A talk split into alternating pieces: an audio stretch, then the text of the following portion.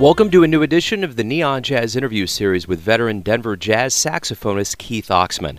Along with being an active educator these days, he is now promoting the release of 2017's East of the Village CD. Since he was 12, he has had his hands on the sax, and that instrument would take him to stages with cats like Sonny Stitt, Mel Torme, Louis Bellson, Phil Woods, the Buddy Rich Big Band, Tom Harrell, and the great Jack McDuff, and many more. He's a stellar cat with plenty to say, so please dig this interview, my friends.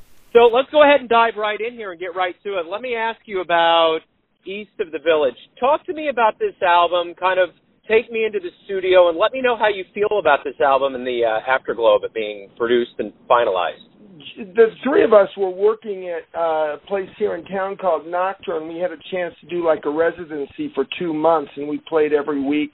Started developing a pretty large repertoire, and they weren't necessarily things that were done a lot. And then uh, Tom Burns, who owns Capri, had offered to record us, and we tried to do it in December of. Uh, think of 2015, and everything failed. All the equipment. We had problems with the organ. We had problems with the recording equipment.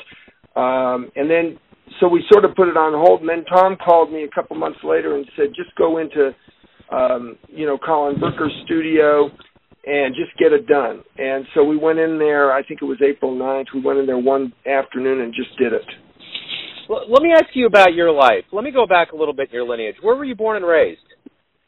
I was born and raised in Denver. So, how did you get into jazz? Well, it was through a lot of different uh, uh different things. My father was uh, a wholesale record distributor.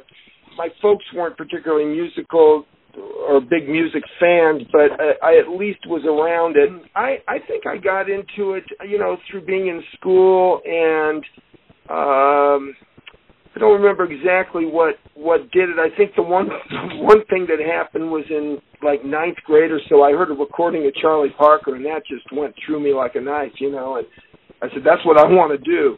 And I had a teacher about the same time that I had gotten, uh, who was very inspirational and helped me a great deal. And then I started sitting in with a lot of the musicians around, the older musicians around town, and you know, I just got drawn into the magic of uh, this wonderful art form. Talk to me about your higher education. Where did you go to school, and how did that help you as a musician? Well, I think, to be honest with you, I think being around the musicians on the street helped me more than going to school.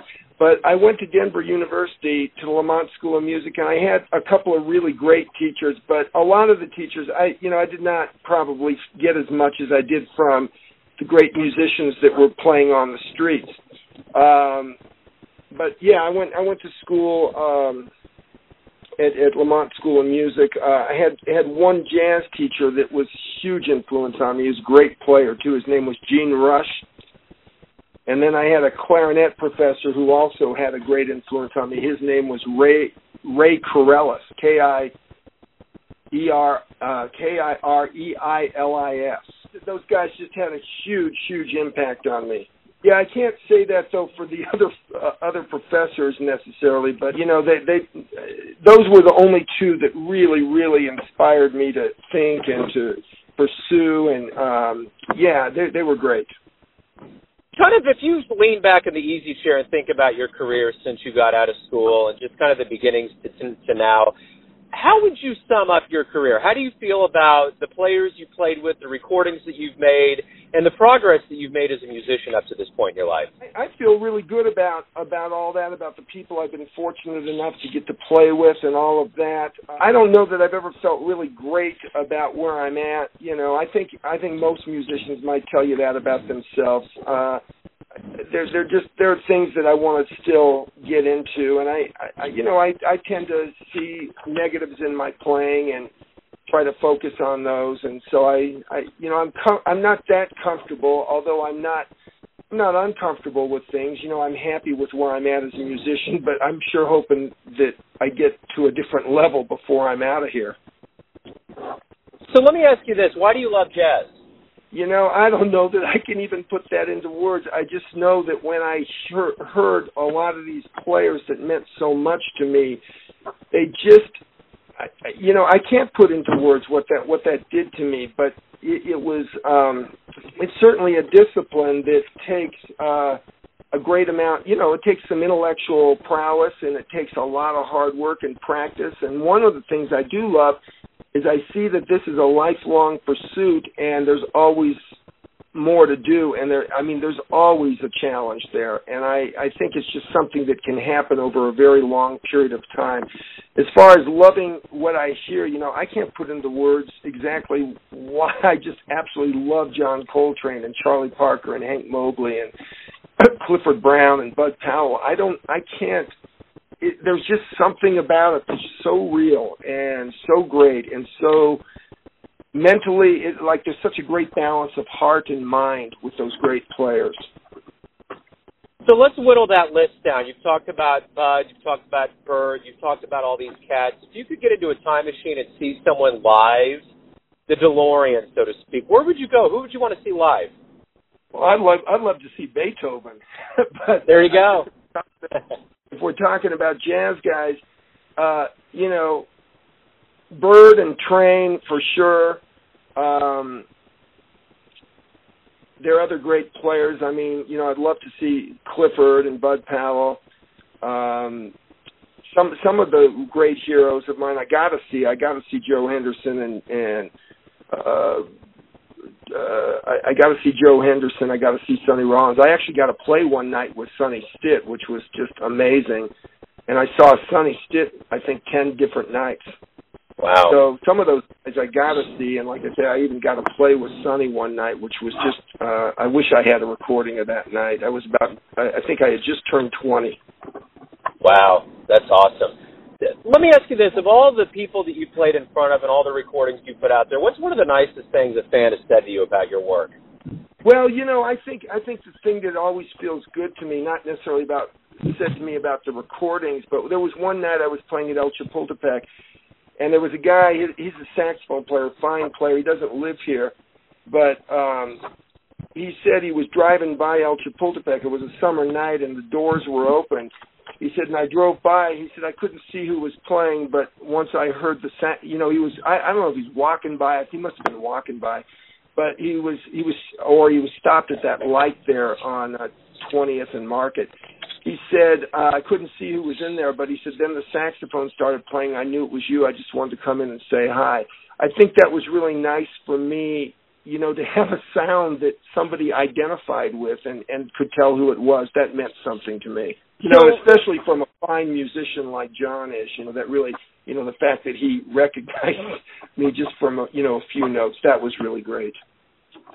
So, have you always been a natural at, at being a musician? I mean, you know, have you ever been nervous, or does the stage just make sense to you?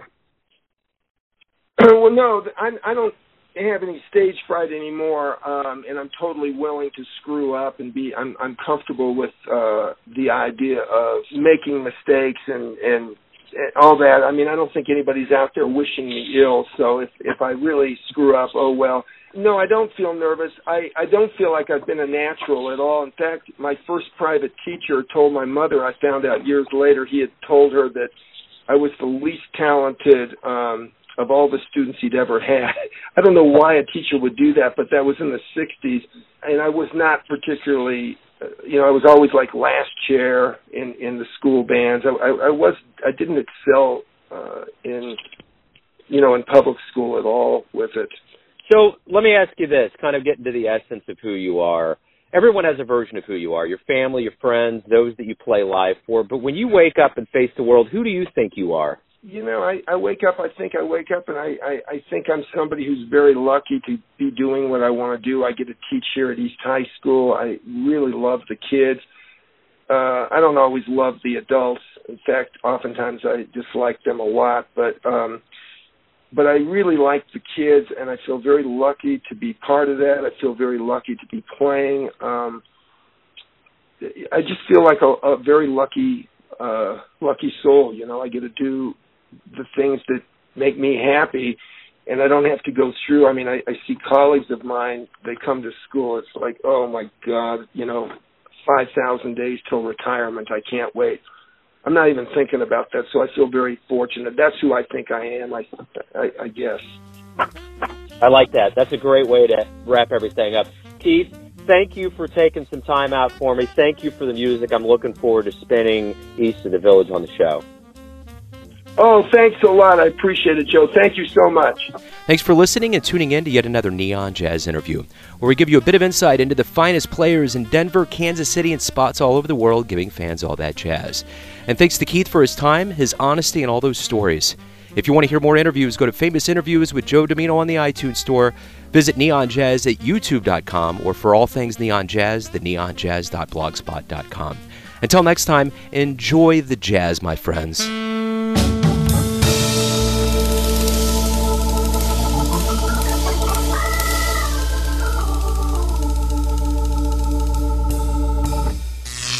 Neon Jazz.